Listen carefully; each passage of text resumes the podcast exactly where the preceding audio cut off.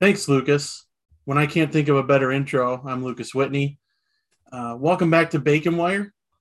It's joined as always by I don't know what version he's on right now, but it's Spartan Dog 97. Yeah, I, I have dropped that bit. It became a little too high maintenance for me, so uh, that like, bit is over. You have to like write down what software you're on, and it's yeah, yeah. I mean, I basically did it just so I could make a 9/11 joke, so I'm kind of over it now. uh, that's on brand. Uh, so, folks, we're five and zero, oh, feeling good.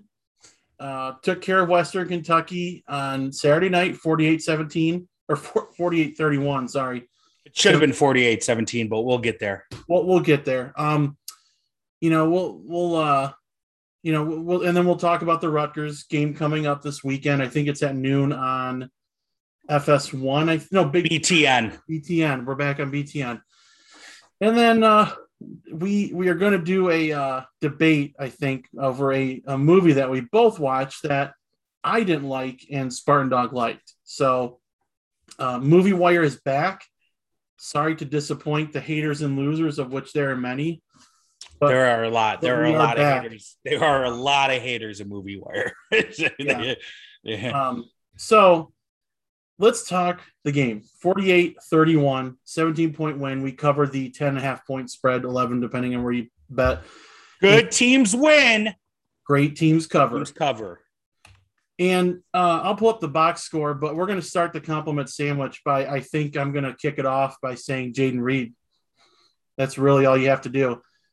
We're witnessing you know i, I remember graham couch saying that um, when he interviewed one of the or the radio play-by-play caller for Western Michigan, um, he asked him about Jayden Reed a couple years ago, and he said he could end up being one of the best players at Michigan State. And I thought that was just a lot of hyperbole, but the way that this kid's developing, the way he's looking with this team, it's starting to feel like that could be a reality if he stays long enough, you know, to have a good sample size. He had a, a receiving touchdown and a punt return touchdown again. The punt return touchdown basically started the game off. You know, we forced a three now in Western Kentucky, which was just fucking massive. Which is a, as uh, Jedrick Wills says, it's a tone setter again. Yeah, we're and set setting the tone, baby. We set the tone, and I think we held them to three straight three outs. I could be wrong, but that sounds right. Maybe no, I think it was two straight and then they kicked a field goal. I think it was 14 to 3. No shit, it was 21 nothing, wasn't it? I don't know. I'll have to look. Um, but that's my thoughts is Jalen Reed, Jayden Reed is something special. Um, what are your thoughts on him so far while I uh, try to filibuster here?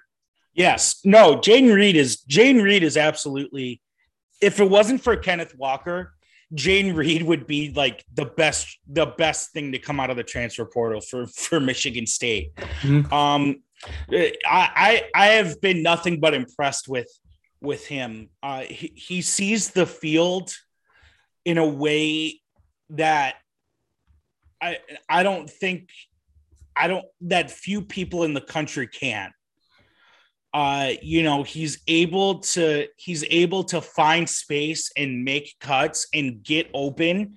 And he's just and he's just so in sync with Payton Thorne. and I'm not going to do the fucking bit. I'm not going to say it. We all know they went to fucking high school together all right? But you know I Peyton, I you know as each game Jayden Reed plays in green and white the more the better he gets. He's like uh I'm trying to he's like a Pokemon. He just keeps leveling up. you know, he just but it's Char Charmander, Char Charmeleon. Charmeleon, yeah. You think he's like at Charmeleon now? No, he's at Charizard. Yeah, I could agree with that.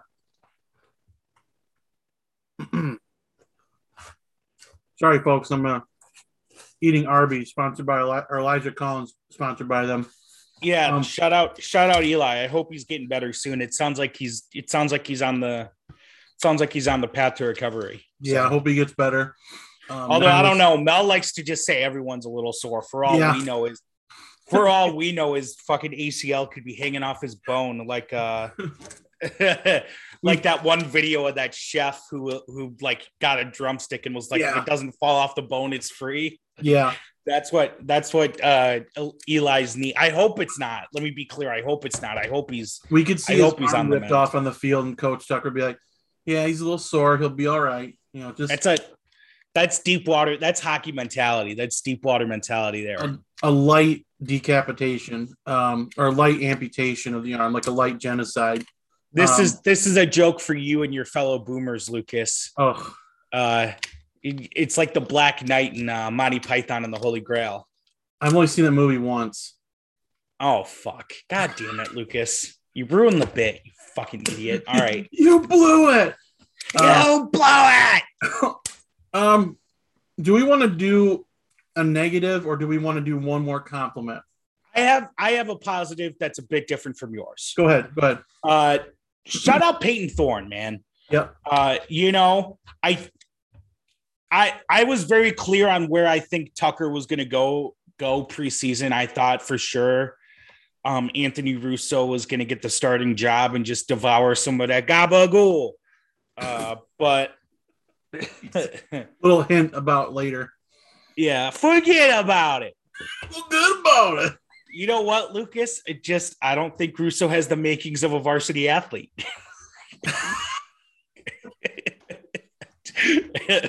I was dead wrong on on Russo Thorne, so I'm not gonna talk shit about Thorne.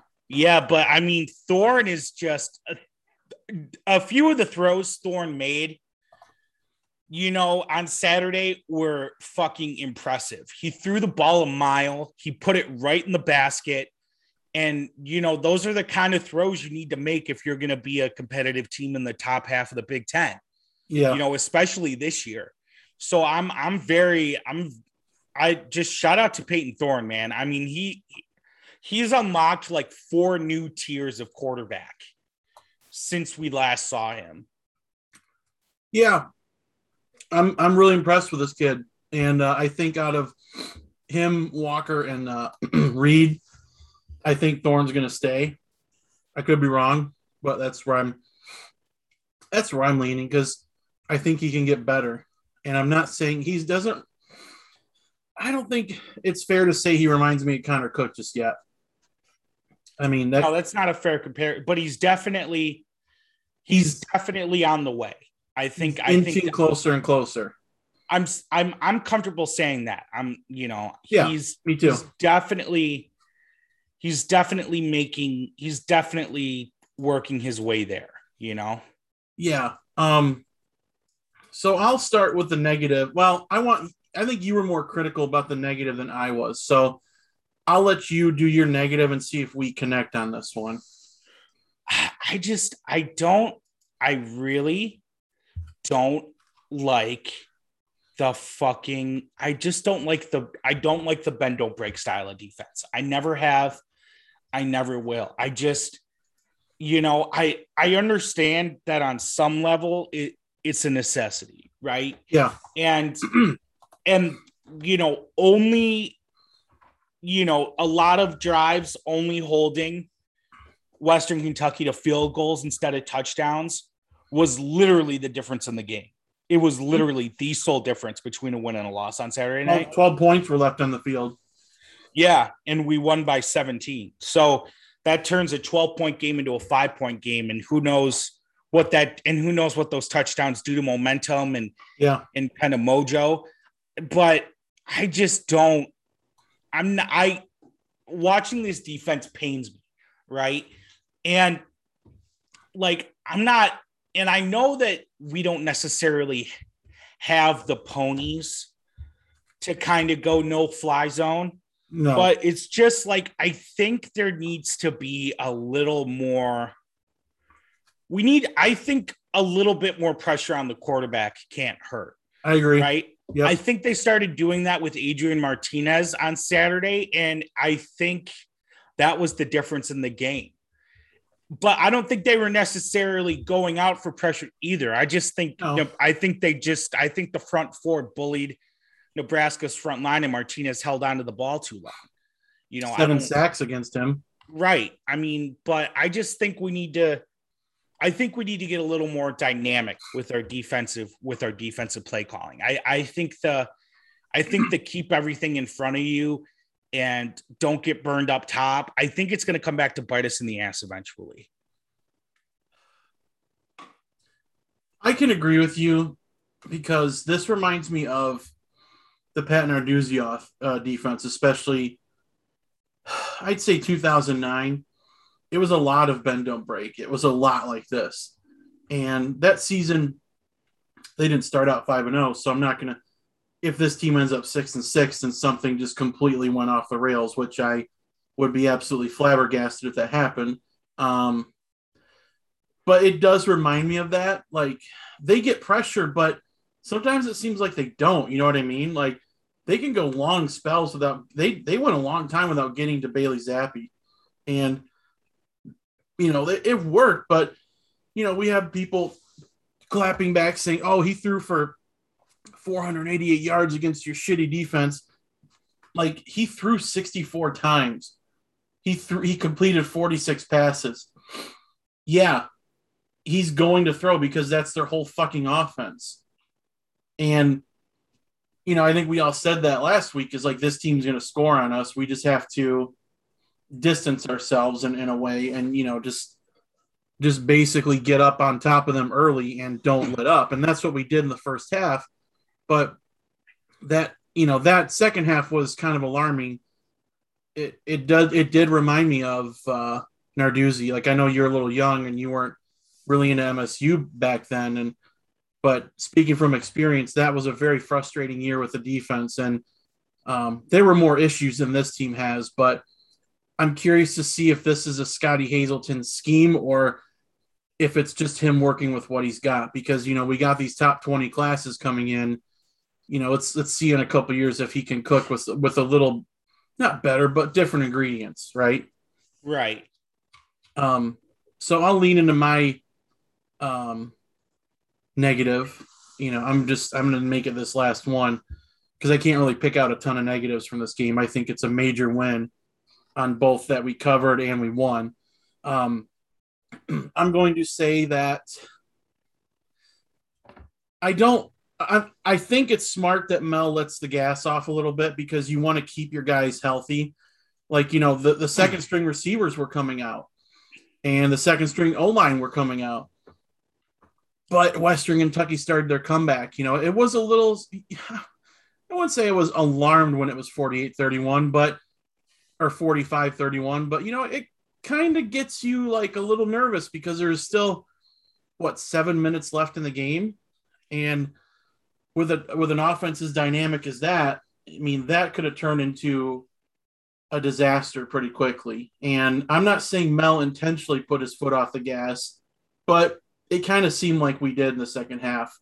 And I'm fine doing that against Youngstown State because that was pretty much irrelevant after halftime. But I disagreed with the strategy in this game because of how good Western Kentucky's offense is. That offense was good enough to come back if they had more time.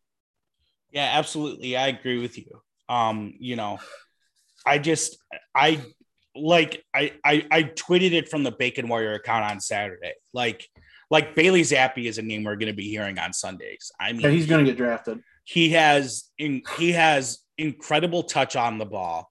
He can throw it deep. His pocket awareness is is unreal. That's part mm-hmm. of the reason why we didn't sack him as many times as we sacked Martinez is because he's just he's so aware of the field around him. His football IQ is just off the charts Mm-hmm. And I think a few people on MSU Twitter have said this. Like, if if Bailey Zapp, like Bailey Zappe, could go to like two thirds of the Big Ten and be a starting and be their starting quarterback, without a doubt. I mean, what like it's easier to list the schools where he wouldn't be the starting quarterback mm-hmm. than the schools where he would be the starting quarterback. Absolutely. Um, yeah, he impressed the hell out of me. I mean, he's got a pretty fucking amazing year already. Like six, 1,712 yards through four games, uh, 16 touchdowns through four games, tied for both tied for fifth, both yards and touchdowns tied for fifth in the country. two picks, tied for 34th, which is that's a great, as we like to say, ratio. And uh, he's 11th in quarterback rating. So, I mean, he's a top 10 quarterback in all me- basically all metrics. And uh, that's, I mean, that's, I think it's a win for what we did against him, with especially with what that offense has done and can do in the past and what that coach has done and can do. Um, Absolutely. Yeah. Um, I'm, I mean, it's not fun to see like 568 yards given up by your offense or whatever it was, 540 or something. But, you know, I think just because we won the game and we covered, I consider that a win. I think a lot of people should feel pretty good about what happened on Saturday. Even though we got outgained, I mean, it was basically because of a couple of bullshit penalties, which you know, I could say a negative, but I'm not going to call that a negative on this team's compliment sandwich. That that could be a a side dish. Um, do you have any other positives? Like anything else? Like, uh, yeah. Can I? Yeah. I mean, like it's it's it's the usual suspect. I mean, Kenneth Walker the third. Just yes. I mean, it, fuck, man. I don't even know what else to say. Adam Ruff has a great tweet uh where it's like a slideshow where it's like the it's like a frame by frame compilation of that touchdown run where he like hurtled through that Western Kentucky defender. Oh yeah. It's fucking awesome. I recommend everyone go take a look at it. it it's so fucking cool. Uh, it just I mean, you know, I he he's Kenneth Walker is doing things on the field that like that look like Madden it's fucking ridiculous sometimes, you know. Yeah. Uh, you know, the O line calls him the racer. Uh, I think Matt Sheehan uh, is trying to get Kenny cutbacks going. Uh, K9, you know, I mean, shit. I like K9. I like K9. Sounds my cool. rule. My rule is if you have more than three nicknames, you're a fucking legend. So, yeah. like KW3 is just like, I think, I think of RG3 every time. Yeah. But K9 sounds sick. Like it sounds awesome. And he's a Spartan. K Dub. Yeah. K Dub. K Dub. Yeah. Like it's not, it's, he sounds like a Spartan dog and he is a Spartan dog. So I go K9. Um, but I have to say, uh, Payton Thorne impressed me. But I, I got to give a shout out to Tre Mosley. That's my last compliment. That dude has been a silent hero for some parts of this team. Like he has, he's not lighting up the scoreboard with his with his stats, but he is the third best receiver on this team, and he is that safety valve that I think I said in our season preview that needs to be there, or that can be there. Yeah, absolutely. Like he he made a couple of good catches. I think one on third down. Like he because teams are going to key in on Nailor and Reed, and they're not going to have enough cornerbacks or safeties to double team Tre Mosley. You know, put two guys on him. So right. he's going to be going into what I think is now the more crucial, obviously, almost the final half of the season. Like he's he's even more important than he has been. Like Reed is going to do his thing, Nailor is going to do his thing. But if Tre Mosley can cook with these guys, I think my nine win prediction is is now. I'm not going to say a lock, but it's going to become more and more closer to reality if the time comes. Absolutely. No, I agree with you. Tre Mosley has been uh, yes. Uh, it's been he's been Tre Mosley. You know, like you said, he's he's probably he's probably the most underrated member of this of this receiving core. Yeah, you know, because I think I you know Jayden Reed is obviously getting a lot of attention because he's so prolific on the punt on special teams, and you know Jalen Nailor just has that big playability where where if you if he gets space, he's gone. Mm-hmm. Uh, you know, Connor Heyward is getting his flowers for just the incredible transition he's made to that H back tight end role. I love that um, role for him. Yeah, deservedly so. Yes. I might add. Absolutely. Um, but no, Tre Mosley. Tre Mosley has just been a constant in in this offense. He he's always reliable. Um, you know, he's always he runs his routes the correct way. He's always He's always on the ball, uh, and you know he can just he'll get you a catch if he if you need it. You know, if yeah. we're third and medium, You He's know, they're it. gonna they're gonna put coverage on they're gonna put coverage on Nailor, they're gonna put coverage on Reed. You know, they're gonna try to they're gonna bump Heyward at the line. And lo and behold, Tre Mosley's right there in single coverage, and Thorne's gonna be able to get it to him. So yeah, no, I agree with you absolutely. Tre Mosley has been definitely one of the most under um underpraised, I'll say, parts of this offense so, far this year. Absolutely. I'm going to agree with you. It's been, like, as Jeff Lowe says, an absolute blast watching this team. Um, but the one, I just want to say one turning point that I think changed the game. The turning point was in the early in the second quarter, Western Kentucky got the ball back after a three and out from MSU, and they were driving. They were up, they were down 21 10, and they were driving down the field pretty quickly. And, well, it was a 13 play drive, but like, you know, they were chomping down the field and we held them at not the goal line, but you know, I think it was either first and goal or, um, you know, it was or fourth and goal or whatever. I think they got a penalty or something, but you know, we kicked they kicked the field goal and make it 21-13, and I felt a little better. And then we immediately responded with that six play, 68 yard drive where Kenneth Walker got his second touchdown run of the night. That might have been the that might have been the one that Adam Ruff got pictures of. I Yeah. can't remember. that was the that was the we're not fucking we're not fucking around. Yeah. Like, we're like that like a D'Antonio team probably would have went three and out again. And, And, Western you know, Kentucky might have tied the game. right, the D'Antonio discourse TMCR is is alive and well on the timeline again today on the Thanks day we're me. recording Tuesday. Yeah, mostly thanks to you. Yep. But I'm gonna I'm gonna touch on that slightly in a little bit since you brought up. But um, and and then I I need to give Cal Haladay a shout out for it was 35-16 and then Western Kentucky was trying to get things going. It was like third and one and uh, Bailey Zappe tried a quarterback sneak, uh, which is undefeated according to Colton Pouncy, but it was defeated on that. Cal Haladay strips the ball. I mean, just fucking rips the rips it out of Zappe's arms goes like five yards over, and uh, Cal Haladay gets it, and then we go right down the field, have a shitty penalty, but then Payton Thorne with that awesome touchdown run, like just completely fooled the defense. yeah, I mean, that, that was so fucking impressive to see. Like he just looks looks at a receiver, and you can see that gap open in the middle, and then he just strolls right through, and he like Free Cal, man. Free, Cal. Haladay. It's not often.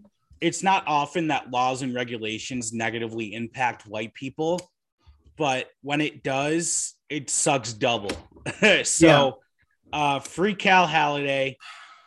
It's That- fucking it's bullshit. I mean, we've talked about the targeting rule before when Chuck Brantley got ejected in the Miami game. It's there needs to be a major revision of how they of how they approach the targeting rule. And Mel said or or or be better about it. Right. Mel said Mel said today he, he Mhm. talked to the head of the officiating for the Big Ten and said, What can I do to coach these guys better so they don't get these calls? And he said, There's nothing you can do. That's such Like- fucking bullshit. What the fuck? What do you mean there's nothing I can do? you know? That was such bullshit. I'm sure that conversation did not go well for the other side of the phone. Like you, you have to. I get that you basically are just talking to a brick wall when you're trying to argue that call, but like, man, I didn't But see that. he I wasn't left even before that arguing, happened. He wasn't even arguing the call. He was talking after the fact to a ref and going, What can I do to prevent these penalties in the Nothing. future? Mel was doing his due diligence. And the Yeah. answer you give him is fucking nothing. Are you fucking kidding me? that should be a cue right there that hey you i know you can't reverse the call but you might want to think about letting this be an option this this this will be looked at in the offseason for sure when the when the big 10 ads meet you know like this will be front and center for al Well, this isn't even a Big Ten thing. This is an NCAA thing. right So hopefully the fucking alliance, the dumbest fucking decision the Big Ten has made since allowing in since allowing Maryland and Rutgers to join the conference, uh, to can can use the use their use their combined powers for good and fucking fix this rule. Like Yep. the solution, you have the blueprint. It, it's there. It's there in basketball with the flagrant one, flagrant two rule. It's there in soccer with the yellow card, red card rule. Tier the targeting system, right? Dangerous hits should be taken out of football. Football itself is a dangerous sport as it stands present. We shouldn't right? be playing football as humans. No, human beings should not be playing football. But human beings shouldn't do a lot of things that we do. Yeah. So I'm not going to do that like moralizing, like tell the truth. Uh, Will Smith concussion thing. Tell the truth. Tell the truth. but uh, no, like there needs to be there needs to be a there needs to be a, a, a flagrant one, flagrant two, yellow card, red card, however you want to phrase it, type of type of system. Yeah. That system already exists, by the way, for unsportsmanlike conduct penalties. Yeah right? I don't care if you carry it over from game to if you get targeting penalties in consecutive games or yet or you get two in a season and it escalates from there. I don't care how you do it. But to to have a play, but to have one play fuck up a guy's life, even if you keep the call as is, but don't carry over the punishment into the preceding game, on some level, I'm okay with that even. Yeah. Right? Right. Like I that's the part that pisses me off the most is that why all of a sudden does the third quarter become this magical place where punishments can carry over? It's it's just it's stupid. It's not consistent. It needs a total overhaul of the procedures. And in refereeing at any level, from from Pop Warner flag football to the NFL, is never going to be consistent. It right. never is. But there need. But if you're talking about ejecting a kid for an entire game, for a play that I would say I would say seven out of ten targeting penalties uh, are are are unintentional. Correct no, I I think like there are definitely players who go out. There are definitely targeting penalties where the player, where the defensive player in, is intentionally trying to injure the offensive player. Absolutely. Right. I think I think James Skalski's hit on Fields last year in the Sugar Bowl is a perfect example of that. Yeah, that was that was tough to watch too. Yeah, I mean that's just a brutal call, and they were absolutely correct in calling it targeting and ejecting him. They yeah. wasted time with the replay, as far as I'm concerned. yeah. yeah. Someone there just needs to be there needs to be a little there needs to be a there needs to be a dam. There needs to be a flood dam between between like okay, like it was a bang bang play. You had bad form don't you know make sure you just kind of go in a little better. Right. and like you like you went head down at a quarterback who was sliding down get the fuck out get the fuck out. Yeah. There needs to be some middle ground. So i hope i i truly hope the ncaa who you know between nil and the opening up the transfer the transfer eligibility um, I don't want to jinx it, are kind of on a good run right now, enforcement wise. So I hope they kind of take a look at the targeting and introduce a introduce a tiered targeting system. Yeah. Yeah, that's what I've been thinking in the back of my head is like we're on the same page. I'm not trying to steal your thunder. I'm saying I thought about that ever since I heard the call when I was driving home, and then I watched it. I'm just like, he tapped his helmet. I mean, he hit his head, sure, but like there needs to be intent involved. And I think he'd be the first to tell you. And, you know, obviously everyone's going to go, oh, I didn't mean to hit him in the head. But that was pretty blatant. Like, yeah, this, th- this was just fucked up. Um, and I hope that we, I think we'll be okay for a half with, without him. I really do. Um, Rutgers makes me nervous and we can kind of just segue into that if you want. Sure. Uh, so Michigan State plays Rutgers at noon on Saturday on, on a good old BTN. We are currently uh, around a five point favorite, some as low as three and a half. Um, projections are it's going to be a close game. you know, last year we lost, I think, what was it, 37 24, something like that. Let me look it up real quick. Okay. Yeah, I think it was around that 37 21 or something. Um, we get, you know, if you're a Michigan State, It was fan, 38. It was 38 27. 38 So- 27. so so lucas i to open to open our discussion i have some i have a couple numbers to throw at you, Okay. okay um msu lost that game by uh 11 points okay uh they turned the ball over seven times those seven turnovers equated to 21 points uh yeah. Uh, this season, through five games, MSU has three turnovers. Yep. And two So of them, two of them are by backups. yeah, two of them are by non. Two of them are by, and the third one was. I'll be honest. The third one was a bit of an arm punt on Payton's on on Payton's part. So yeah, I that, don't think that was like a Denard Robinson throw there. Right. I don't think he makes that throw in in in other circumstances. I think that was just the it was third and long and they and they needed to try something. Yeah. So like as far as I'm concerned, I'm not, you know, I I know I keep saying this week in and week out, but I'm I'm truly not worried by Rutgers. I mean, No?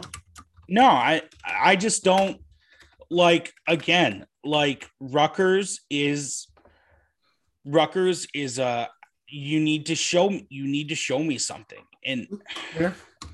they're they're banged up, they're they're hurt. And you know, I just think I think Tucker is Tucker was pissed off with how that game went last year. And I I think we're gonna be okay. You know, I it might be you're right, it might be a little closer, but I just I I don't see it out of this Rutgers team. I mean, like they can, you know, you look at who they beat. I don't I don't know who they've beaten. I mean, shit. Uh Rutgers. they beat Temple, Syracuse, and Delaware. Waynesboro, Delaware.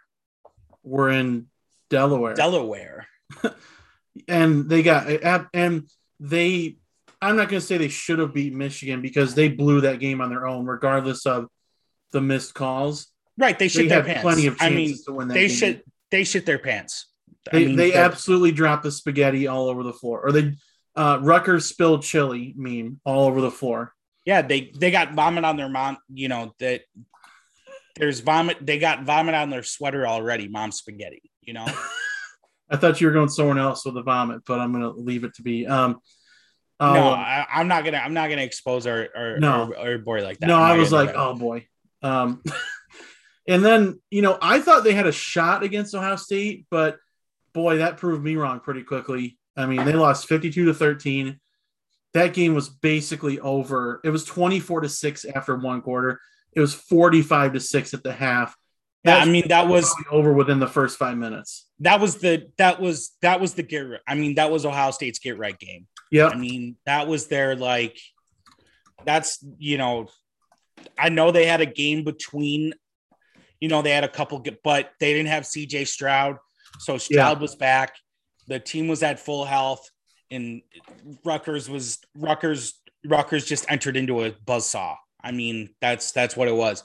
But no, I mean, like until until further notice, Rutgers is Rutgers. I mean, I'm not, I'm Yeah. Rutgers would have to beat us convincingly multiple years in a row in order for me to in order for me to lose sleep over Rutgers. I I'm sorry. Like I just don't.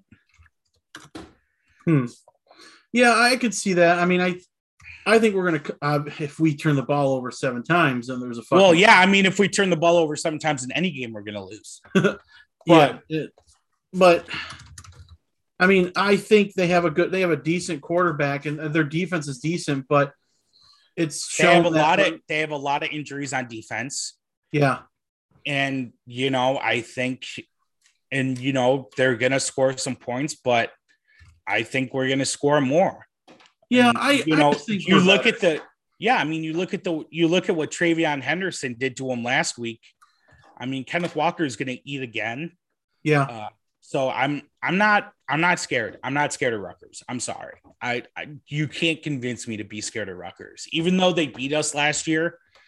Um, that was I think that was more due to uh, an incredible series of of circumstances that that I don't want to say can't be repeated because Lord knows what kind of fucking variants are going to come, but Yeah. uh, those were a set of of very unique circumstances yeah. that led to to that that led to that loss and and as pissed off as we were about it at the time uh especially zanjo That was bad. Zanjo's my boy, but holy fuck.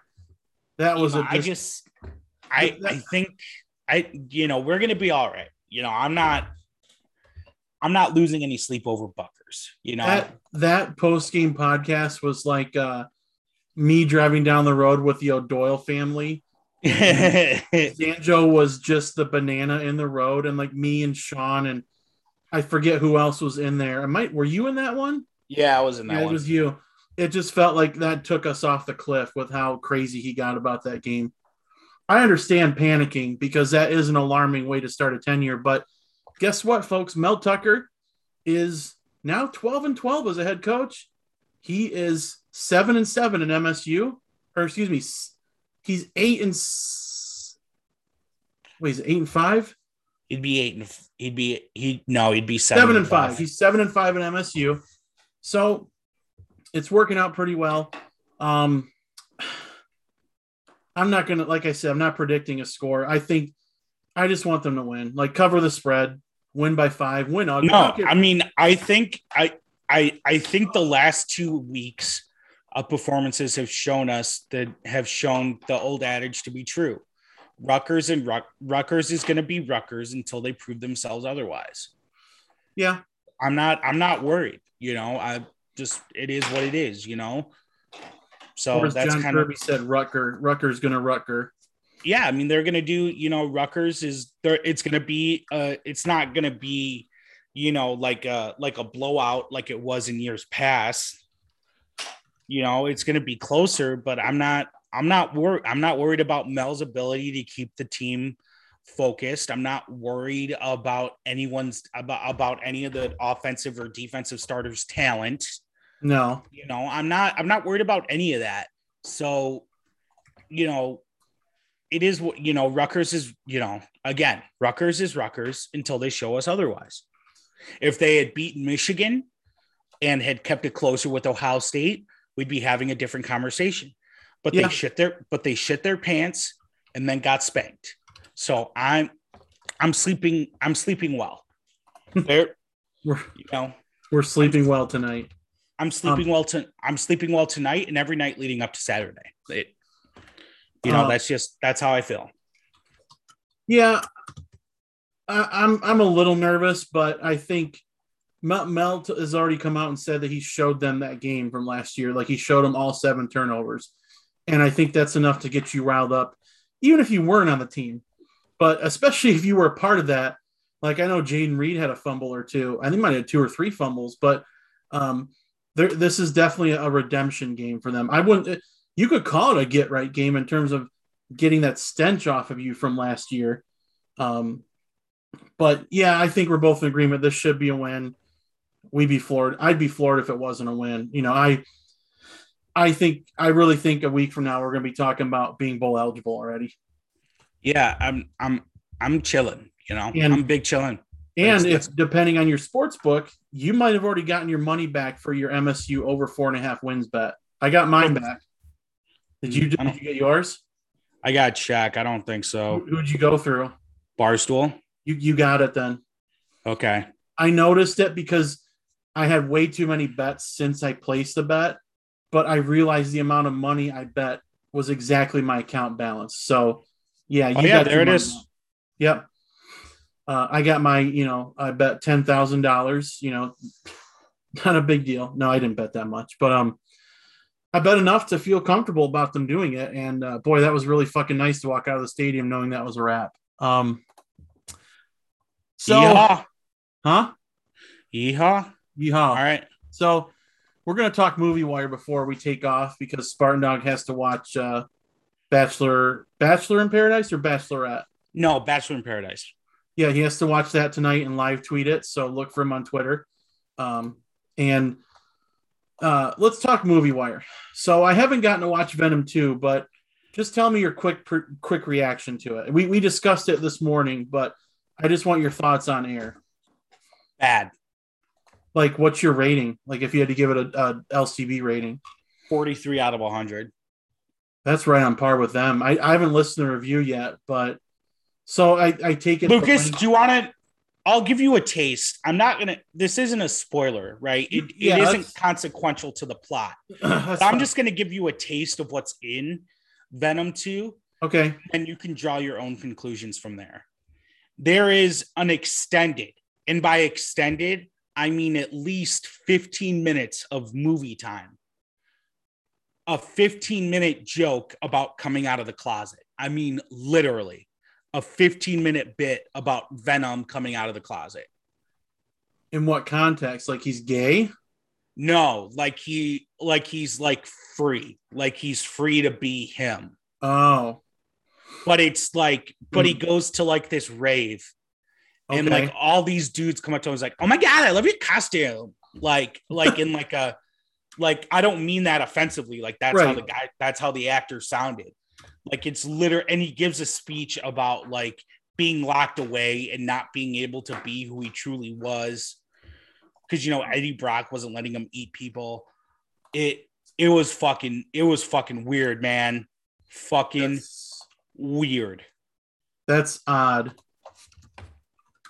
Um, so yeah that's that that's some that's basically sums up my thoughts on on venom 2 well, interesting. I'm gonna try to go see it this weekend. Uh, Cassie didn't want to go at first, and now she wants to go with me. So there goes my Friday afternoon plans because I took a half day off of work. But um, folks, uh, any anyway, um, Cassie and I and Spartan Dog, we watched the Many Saints of Newark, a Sopranos story. Um, if you haven't watched, wait. Huh? we're doing spo- we're doing spoilers right i mean like there's I mean, it's on HBO Max and it's in theaters. If you don't want to like go full on into spoilers, that's fine. i mean many everyone's probably tuned out already anyway once you said yeah, they Warriors. as soon as I said movie wire, they just you know did the the guy with the headphones like ripping them off that meme. yeah Um, So if you haven't seen many Saints of Newark, tune in next week. We'll talk to you later. go Goodbye, green etc.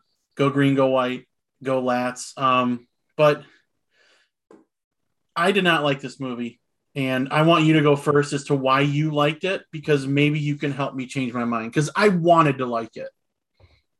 so so here's the thing i i don't think the marketing did this movie the right amount of justice because tony is in the marketing a lot As an adult, as right as as a teenager yeah, right or yeah, teenage. You know what I mean? but i think like i came into this movie a little more i came into i came into it a little more open-minded a little less guarded because i had already heard some reviews that were kind of mixed and i was like okay like we'll just go in there and see what i think right? Like i didn't have i didn't have the hype i didn't have the expectations. And i think as soon as the movie opens and as soon as you hear Chris Chris Moltisanti's voice, like I think I think it clicked for me that this isn't a Tony Soprano story. This Hmm. isn't about Tony Soprano. This is Okay. about this is about the world Tony Soprano inhabits. Gotcha. Like he's just a piece of it. right like he he's a part of this of this bigger picture right and and that immediately kind of altered my perspective because i was no longer expecting a lot of tony soprano i was expecting something different right? Right. So I think, I think I, you know, I, not a lot of people think the same way I do. Um, and that's probably a good thing. We line up on a lot, so I was kind of surprised to see that you liked it. Yeah, well, I I think it comes down to I think it comes down to down to three things for me.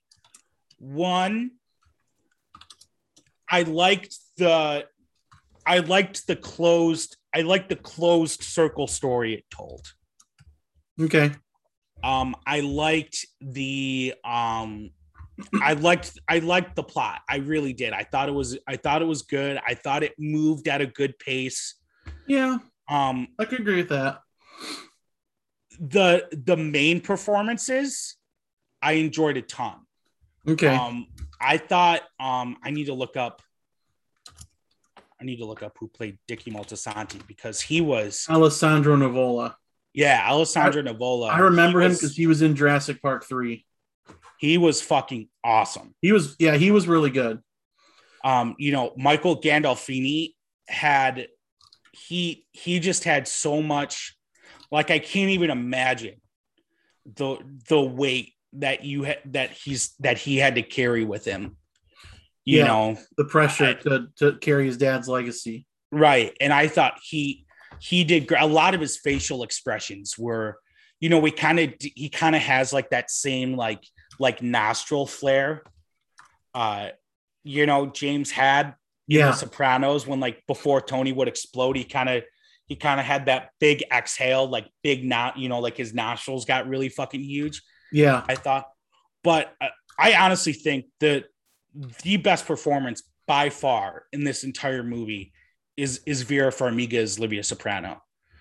Uh, that is that is such it's such a hard Livia Soprano could have it could this could have easily been an SNL sketch, Yep.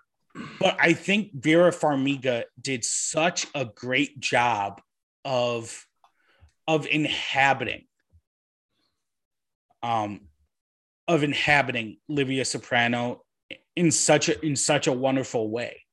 Like the two I think the actors they're the actors with the three hardest roles in the movie were Corey Stoll, Michael Gandolfini, and and Vera Farmiga I can agree with that. because we have such a connection to those to the characters they're playing Yeah.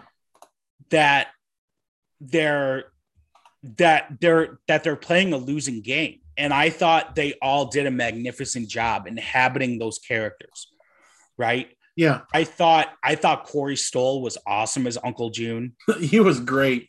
the He was so good.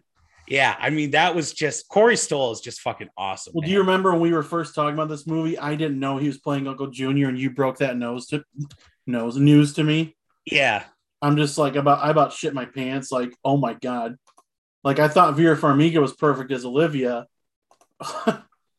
he knocked it out of the park. right and and you know i i just i like the plot i like the performances i thought it balanced the the fan service and the trying to tell the original story stuff very well right i there Yeah. are a couple there are a couple instances i'll give it to you there are a couple instances where it does get a little heavy handed Right. but I but I just I don't know. I had a great time with this movie. I I thought it told a great story and I thought I thought it had interesting things to say and I just had a good time watching it. I didn't have a horrible time watching it. I just felt I felt this could have benefited from being an eight episode miniseries on HBO. Like But we, see, this is where I think I said that I tweeted this out after the movie. like this is the movie that by far is going to suffer the most from being a simultaneous HBO Max release, right? Because I think for a lot of people, the knee jerk reflex is going to be this should have been a mini series because they're going to watch the Many Saints in Newark on the same place they watch The Sopranos. So they're used to they're used to the next episode starting 15 seconds after the last episode ends. So, and when they don't get that, it alter your brain chemistry gets fucked up and it alters your perception, right? Right. But once you have that finality in a movie theater, I think it becomes a lot clearer. Like the delineation becomes a lot clearer, right? Did you watch it in the theater? I did. I saw it in theaters. Okay, I was at home. Right. And I think that's ultimately, I think that ultimately is going to hurt a lot of people's perception of this movie. Yeah. And eh, is like, they're like, okay, like, when's the next episode? Right. And I, that's very unfair to David Chase, who, who, you know, very publicly has a complicated relationship to, to his, to TV. You know, Yeah, he's, made his he's feelings, very he's made his feelings on television very clear. yeah. Um yeah, like David Chase is a very interesting person. Like, you know, he despises a lot of what TV does, but like I found it odd that he decided to cash in on the Sopranos 14 years after we last saw Tony Soprano. but I don't, but I think, I'm not saying cash in in a bad way, but like, hey, he wanted to make a movie about it, and it just fell flat to me. And so, and I'll tell I'll tell you what I didn't like. Once you're done, go ahead. I don't think it was a cash in. I think it was. I think it was he. I think it was he had he had a story to tell about about Newark, right? Because mm-hmm. he grew up in Newark. He's from Newark. He grew up. He's about the same age as Tony, which is why I think Tony is such a strong character, Yeah, right? Is that he's he's feeling the same things that David Chase is feeling, Well- right? His go ahead, go ahead, go ahead. Sorry. his thoughts are being filtered. So I I think I I really enjoyed, you know, I really enjoyed this movie for for what it was, which was, you know, one part of of the life of of Tony Soprano. You know, instead of try instead of looking at it as like filling in the pieces of of Tony's life, I think it's I think your experience of the movie improves once you look at it go this is one this is one chunk of Tony's life told from told from a perspective that isn't Tony's, right? Mhm. Because the opening narration makes it very clear this isn't this isn't from Tony's perspective. This is Yeah. from another this is from an ethereal kind of uh omni omnipresent perspective. Yeah. Um. Yeah, I think I can agree with you on the marketing. It was very misleading because, like, halfway through the movie, I'm going, "Where the fuck is Michael Gandolfini? Like, where is this? Where is he? Like, you know, like the Judge Judy, you know, the dun, dun, dun, you know, kit in the watch, like pounding the desk." Um. I just, and I, I like, yeah, like I, we we both agree. Corey Stoll, Vera Farmiga, Michael Gandolfini are the three best parts the movie. Alessandro Nivola is right up there with them as Dickie Moltisanti, who I think we maybe saw in a flashback once or twice. We've never seen him. We've never, never seen. I know we saw Johnny. We, we saw Johnny Soprano. Right. We've seen Johnny Boy Soprano. We've never seen, and we saw, um, yeah, but we've never seen, we've never seen Dickie Moltisanti. And So, uh, I think David Chase is a brilliant mind, but you know he's obviously very jaded. And he's right. He like um I watched a Sopranos reunion special from a couple years ago on YouTube. It's about forty minutes long. I watched it after I finished the show, and they were talking because David Chase obviously wasn't there. It was like everyone, but rest in peace, James Gandolfini was there, um, and um, oh shit, Jennifer, Dr. Melfi, uh, Lorraine Bracco said, you know, David Chase writes from his own pain. Like that was a lot of the show was his own pain, his own struggles, his own traumas, and right. I mean, he does. Can I mean, his more of that in relationship with his mother is very fraught. I mean, yeah, you you could see a lot more of that in this movie, but it just felt kind of long to me, and it's just nothing. The movie's nothing but pain. Like, you know, Dickie Moltisanti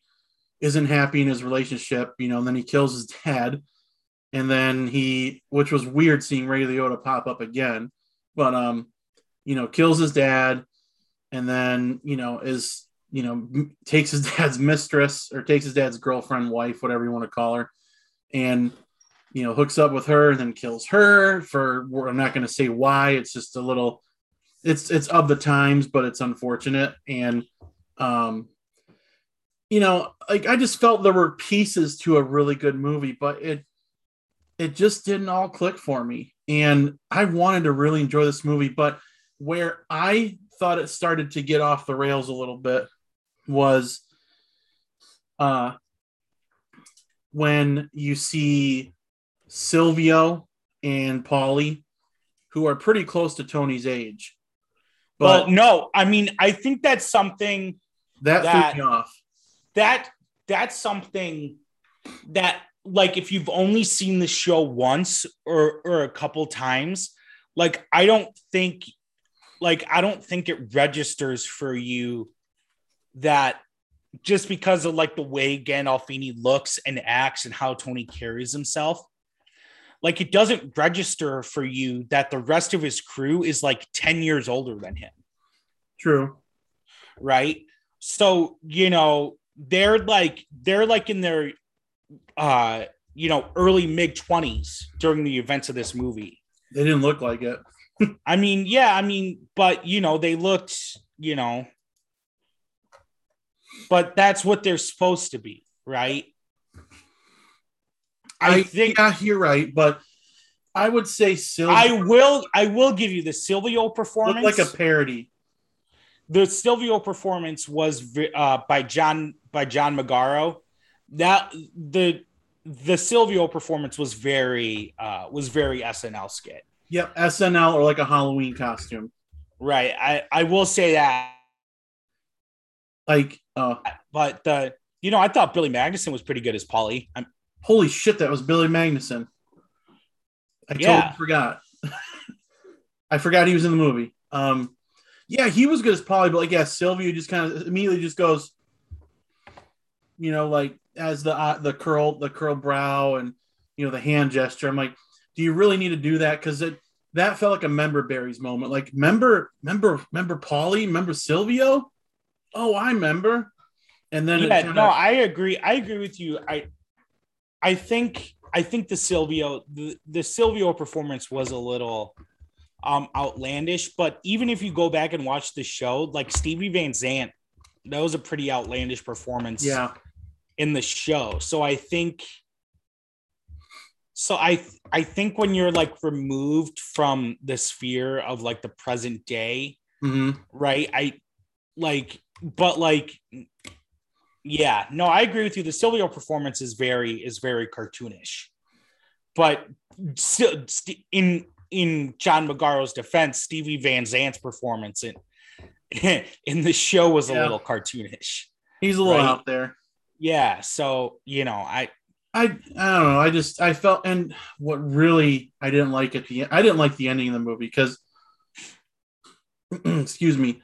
I get you know you have to cap you have to kill um, Dickie for what he's done. You have to. And it was pretty crazy that you did. We find out? Did we ever know in the series that Junior had him killed? No, we never no. find that out. That was a new twist, like to kind of made me want to go back and watch the show. You know what I mean? Which within the narrative of the show makes sense. It makes that, perfect that, sense. That Junior would have him whacked after after he made fun of him for falling. Because Junior, oh yeah, Junior was always very sensitive about himself and like it goes back to it alludes to you know when he got super pissed that guys found out he ate pussy right i was about to bring that up right? Right right he got so pissed and he like beat the shit out of a guy or something yeah, he like he, he like whacked a guy ass. with his golf club. Yeah, yeah.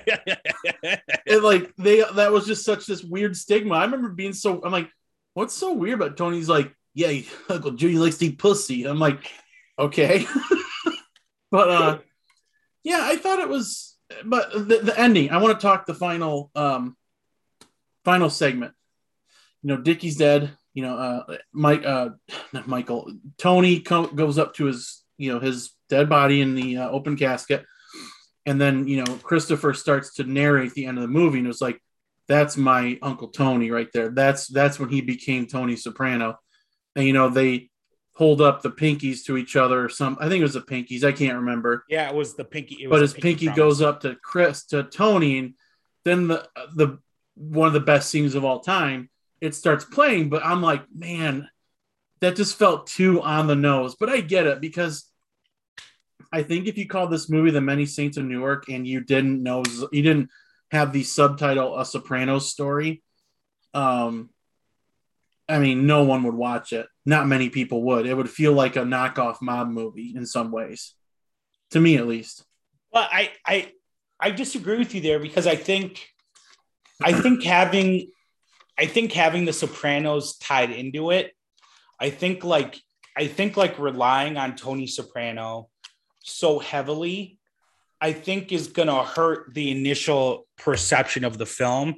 And I think okay in the long run, it's gonna get looked at a lot more favorably as people slot it in as part of their successive rewatches of The Sopranos, right? I think it's going to get, I think it's going to become a little more, it's going to grow a little more on people as, as time passes.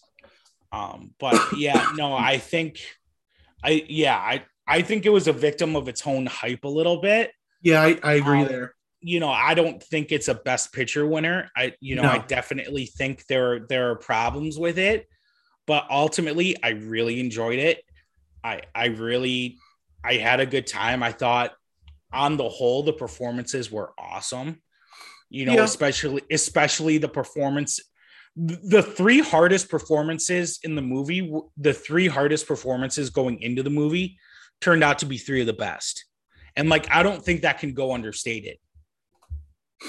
No, I'm I'm with you there. We've been in agreement the whole way on that, but I think Warner Brothers argue, marketed this the wrong way, but that might have been the only way you could market it. You know what I mean? Right. No, Because absolutely. Tony Soprano is the bread and butter. Like, there's obviously the side dishes like Olivia, like Carmela, like uh, Silvio, Paulie, Christopher. You know, I'm uh, Uncle Junior, who I fucking love. Big him. pussy. Big pussy, R.I.P. Little pussy, R.I.P. Did you know Dominic Chianese is still alive, by the way? No, sh- was he in the movie? Was that him?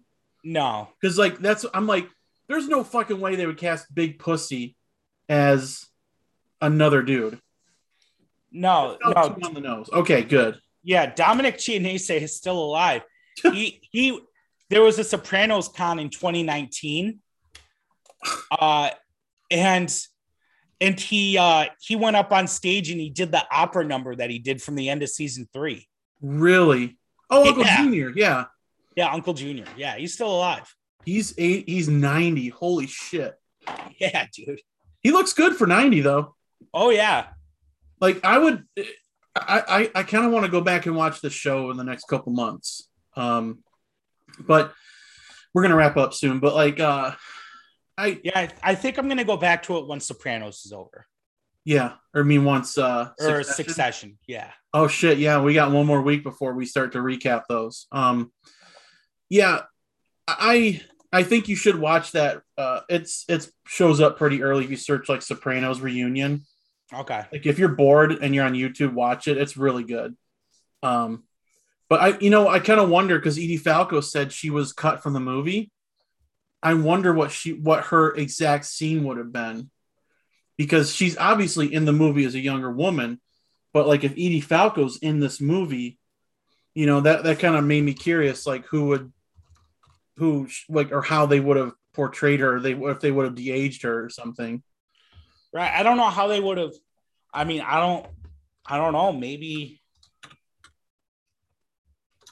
That- maybe she, maybe she's the narrator. Maybe she was the original narrator. Ooh, that could have been. Eddie Edie Falco's cameo was cut from the final film. She reprised her role as Carmela Soprano. Uh, we had Edie come in and she dressed up as Carmel and we shot something with her, but it wound up not being in the final movie. Or maybe she visited Christopher's grave at the you know at the beginning or the end of the movie.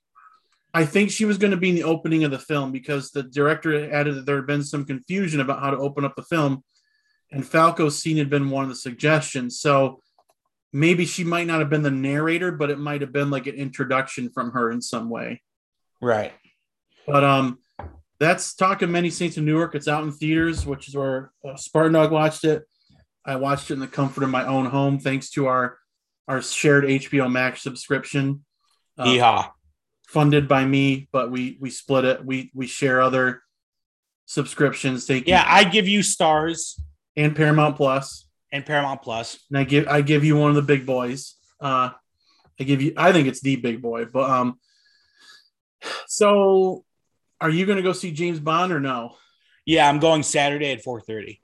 Okay, I'll meet you there. Okay. No, Are you going. gonna bring bring your buddy Jack? He's good people.